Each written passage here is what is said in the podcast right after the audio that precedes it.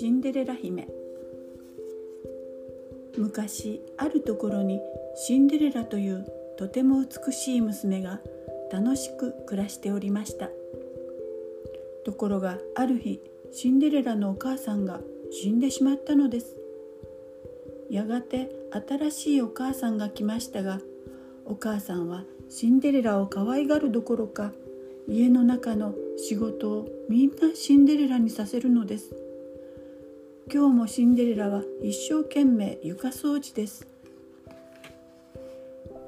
さて新しいお母さんにも2人の娘がおりました。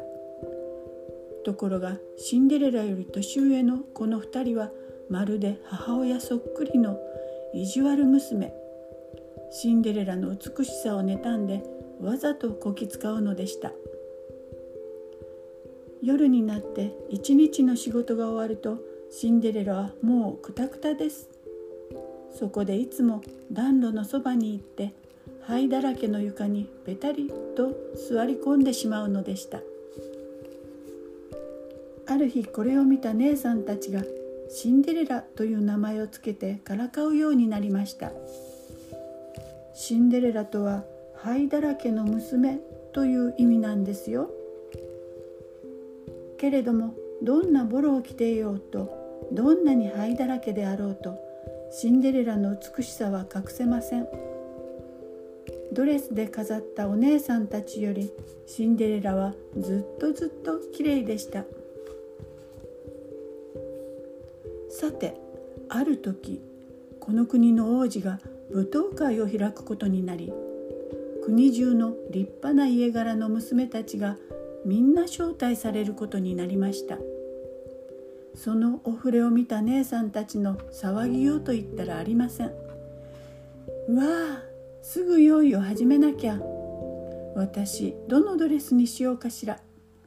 ああでもないこうでもないとお母さんと一緒にぺちゃくちゃ。シンデレラのことなど初めっから知らんぷりです。何しろ王子様から気に入られた娘はお妃になるかもしれないのですから。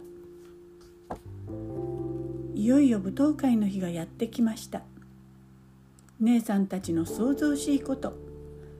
シンデレラそのドレスを取ってちょうだい。ドレスを次々と引っ張り出しては鏡の前に立ちまた次のドレスを胸に当ててみるのです。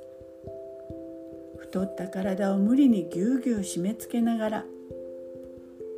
姉さんたちは支度が済むとシンデレラには目もくれずにさっさと出かけていきました。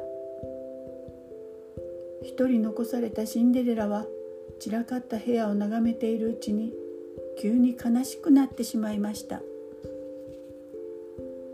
シンデレラの目から涙がこぼれ落ちました。その時です。どこからともなく魔法使いのばあさんが現れシンデレラに言いました。泣くんじゃないよ。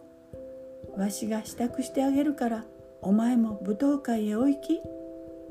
そう言うとおばあさんはシンデレラを近くの畑に連れて行きました。そして魔法の杖でかぼちゃをちょいっと触りました。すると不思議なことにかぼちゃはたちまち金色の馬車に変わったのです。シンデレラはただびっくりするばかりでした。次におばあさんはネズミ捕りにかかった7匹のネズミに魔法の杖で触りました。ややなんとネズミは次々と立派な馬に変わっていくではありませんか。そして最後に残った大ネズミは「おやこれは魚舎にぴったりだよ」とおばあさんが杖でちょいと触ると瞬く間に立派な魚舎になりました。さて今度はお前の番じゃよ。おばあさんは魔法の杖を一振りしました。杖の先がシンデレラに触るとどうでしょう。シンデレラの姿はあっという間に美しいドレスを着た見違えるような娘に変わりました。足にはピカピカ光るガラスの靴を履いています。いいかい？真夜中の12時までには必ず帰ってくるんだよ」とおばあさんが言いました時計が12時を打ち終わるとみんな元に戻ってしまうからね。ええ、おばあさん、約束するわ。そう言ってシンデレラは馬車に乗り込みました。じゃあ早くお行き。おばあさんに見送られてシンデレラの乗った馬車は勢いよく走り出しました。さてお城ではもう舞踏会が始まっていました。何組もの男女が楽しそうに踊っています。その時でした。一瞬音楽がやみ一人のそれは美しい娘が入ってきました。シンデレラです。みんなの目が一斉に娘に注がれました。宝石を散りばめたドレス。いやいやそれよりもその気品に満ちたシンデレラの美しさに王子をはじめ全ての人たちが目を見張りました。もちろん姉さんたちも目を丸くしていましたがシンデレラだとは気づきません。なんて美しい人だろう。王子はシンデレラに近づくとその手を取り早速ダンスを始めました。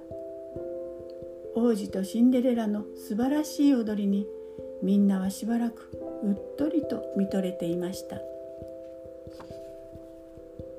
王子とシンデレラは時間が経つのも忘れていつまでも踊り続けました。なんと楽しいのでしょう。王子の目もシンデレラの目もキラキラと輝いています。けれども楽しい時は瞬く間に過ぎてやがて大広間の時計が鳴り始めました。シンデレラはハッとしました。12時です。さあ大変。突然王子の筆を振りほどくとシンデレラはお城の外に駆け出しました。階段を一気に駆け下りたその時ガラスの靴が片方脱げてしまいました。でも拾っている暇はありません。時計が鳴り終わったらもうおしまいです。シンデレラは夢中で馬車に飛び乗りました。王子は急いでシンデレラの後を追いかけましたがシンデレラの姿はどこにもありません。ただガラスの靴が片方落ちているばかりです。シンデレラの乗った馬車は途中まで来るととうとう元の姿に戻ってしまいました。でも片方のガラスの靴だけはそのままでした。王子はどうしてもシンデレラのことが忘れられません。そこであのガラスの靴にぴったり合った足の持ち主と結婚するというお触れを出してガラスの靴を持った死者を国中の娘の家に送りました。今や国中は大変な騒ぎです。何十人いえ何百人もの娘が自分こそはとガラスの靴を履きましたがぴったり合うものは誰一人いません。やがてシンデレラの家にも死者がやってきました。この家にはガラスの靴を履ける娘はおらぬか。死者の声に2人の姉さんが先を争って靴を履こうとしました。けれどもいくら頑張ってみても姉さんたちの足はその小さくて可愛らしいガラスの靴に半分も入りません。すると死者はシンデレラにも靴を差し出しましたシンデレラお前には無理よ。ガラスの靴がお前に合うわけないわ。姉さんたちが笑いましたところがどうでしょう。ガラスの靴はシンデレラの足にぴったりとあったではありませんか。見ていたお母さんや姉さんたちの驚きようと言ったらありませんでした。とその時シンデレラはポケットに隠していたもう片方の靴を出して履きました。そうです。ガラスの靴は2つとも揃ったのです。シンデレラがあの時の美しい娘だったことはもう間違いありません。シンデレラは死者に連れられ早速お城へ向かいました。